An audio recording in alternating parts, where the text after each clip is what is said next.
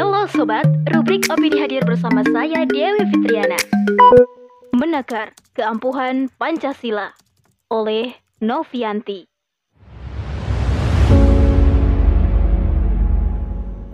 Kepala Badan Pembinaan Ideologi Pancasila, Yudian Wahyudi, kembali mengeluarkan pernyataan yang menimbulkan kontroversial.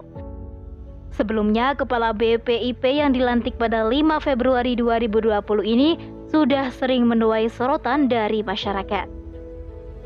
Saat menjabat sebagai Rektor UIN Sunan Kalijaga Yogyakarta, pernah membuat kebijakan melarang penggunaan cadar bagi mahasiswinya di kampus.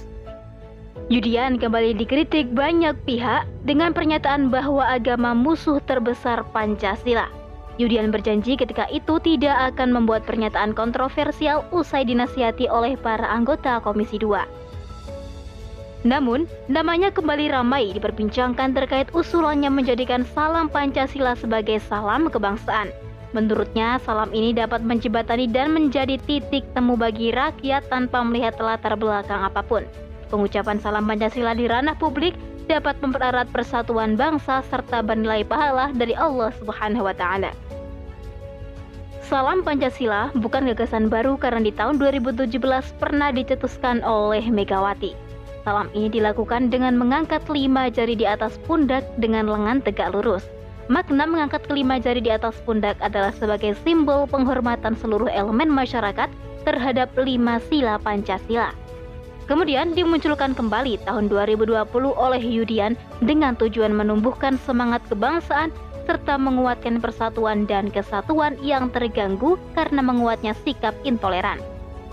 Tampak jelas, salam Pancasila erat kaitannya dengan program moderasi beragama yang diusung oleh pemerintah.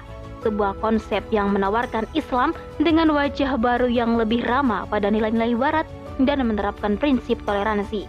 Narasi intoleran sangat dideraskan seiring dengan embusan isu radikalisme agar masyarakat menerima konsep moderasi beragama. Seringkali, isu ini dihubungkan dengan umat Islam yang terutama mengkritisi berbagai kebijakan pemerintah dan menyuarakan syariat Islam. Kelompok tersebut dipandang sebagai muslim radikal yang dapat merusak ketentraman dan kedamaian. Rasionalitas yang dibangun adalah moderasi beragama akan membawa negara dalam kehidupan damai dan rukun di tengah keberagaman suku, agama, ras, dan antar golongan. Bhinneka Tunggal Ika yang menjadi kesepakatan bersama para pendiri bangsa juga tetap terjaga. Namun, realitasnya adalah polarisasi Muslim radikal dan Muslim moderat kian menguat dan ini berdampak pada ketegangan hubungan di kalangan antar umat Islam sendiri dengan non-Muslim. Masyarakat disuasanakan saling curiga dan menganggap Islam sebagai ancaman. Masyarakat diyakinkan bahwa Islam moderat adalah program prioritas yang harus diterapkan untuk menyelesaikan problem utama bangsa, yaitu intoleran. Tak heran, kelompok umat Islam yang distempel radikal sering dipersekusi karena dipandang berpotensi menimbulkan kerisuhan dan mengancam kaum minoritas. Salam Pancasila adalah program PPIP untuk mendukung program moderasi beragama yang sudah digulirkan lebih dulu oleh Kemenak dan Kemendikbudristek sebagai pengusung utamanya. Namun, apakah gagasan ini bisa ampuh untuk merekatkan persatuan yang sudah terkoyak?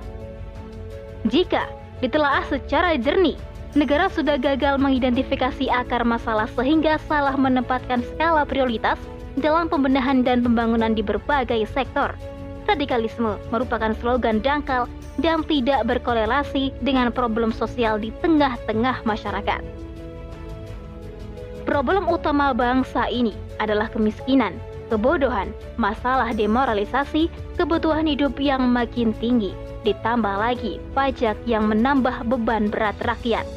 Korupsi menjadi-jadi, penerapan hukum yang tidak adil, disparitas kaya miskin melebar, sehingga menimbulkan kecemburuan sosial pelayanan kebutuhan dasar rakyat seperti kesehatan dan pendidikan bertambah buruk. Semua itu bukan disebabkan oleh intoleransi, melainkan akibat kegagalan pemerintah dalam menciptakan keadilan dan kesejahteraan bagi seluruh lapisan masyarakat.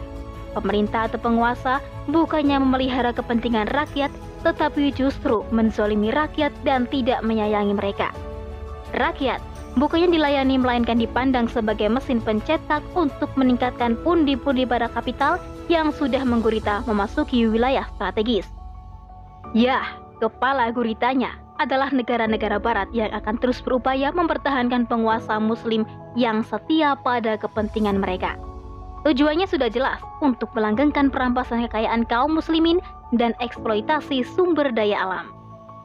Islam moderat adalah obat yang dipaksakan dan diimpor dari barat, padahal sebetulnya racun yang semakin memecah belah persatuan. Walhasil, salam Pancasila hanya akan menjadi gagasan yang tak bertaring, malah memberi peluang bagi barat untuk terus menancapkan politik adu dombanya. Hari ini, musuh-musuh Islam mengembangkan strategi adu domba untuk menghancurkan umat Islam. Bahkan, salah satu yang menyebabkan keruntuhan kekhilafahan Turki Utsmani adalah keberhasilan strategi ini. Sehingga, wilayah Islam yang luas akhirnya terpecah-pecah menjadi beberapa negeri muslim sebagaimana yang kita saksikan sekarang. Pola licik itu akan terus digunakan sebagaimana pernyataan Menteri Pertahanan Israel bukan merupakan kesenangan atau politik jika engkau membunuh musuhmu dengan tanganmu sendiri, tetapi ketika musuhmu membunuh dirinya sendiri atau melalui tangan saudaranya, maka kepuasannya lebih besar. Inilah politik kita yang baru, yaitu membentuk milisi-milisi di kalangan musuh sehingga yang membunuh dan yang terbunuh adalah musuh yang sama. Tahun politik di 2019 telah memecah belah masyarakat menjadi cebong dan kampret.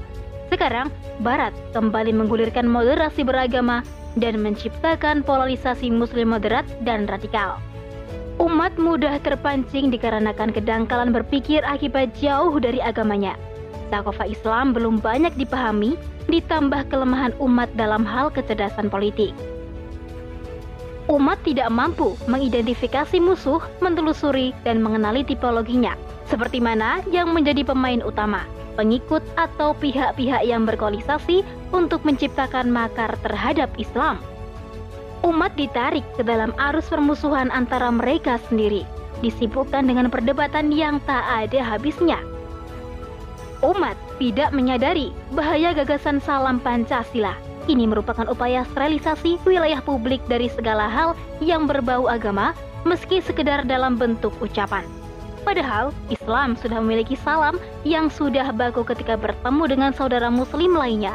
Ucapan yang dapat mempererat ukhuwah dan bernilai pahala bagi yang mengucapkan maupun yang menjawabnya. Ketika salam Pancasila dipaksakan untuk dipraktikkan, bisa memunculkan kecurigaan dan tudingan bagi muslim yang ingin tetap berpegang teguh pada salah satu ajaran Islam, yaitu mengucapkan salam. Karena itu, gagasan salam Pancasila sudah sepatutnya ditolak karena alih-alih melekatkan malah berakibat umat makin terserak. Wallahu alam. Biswa.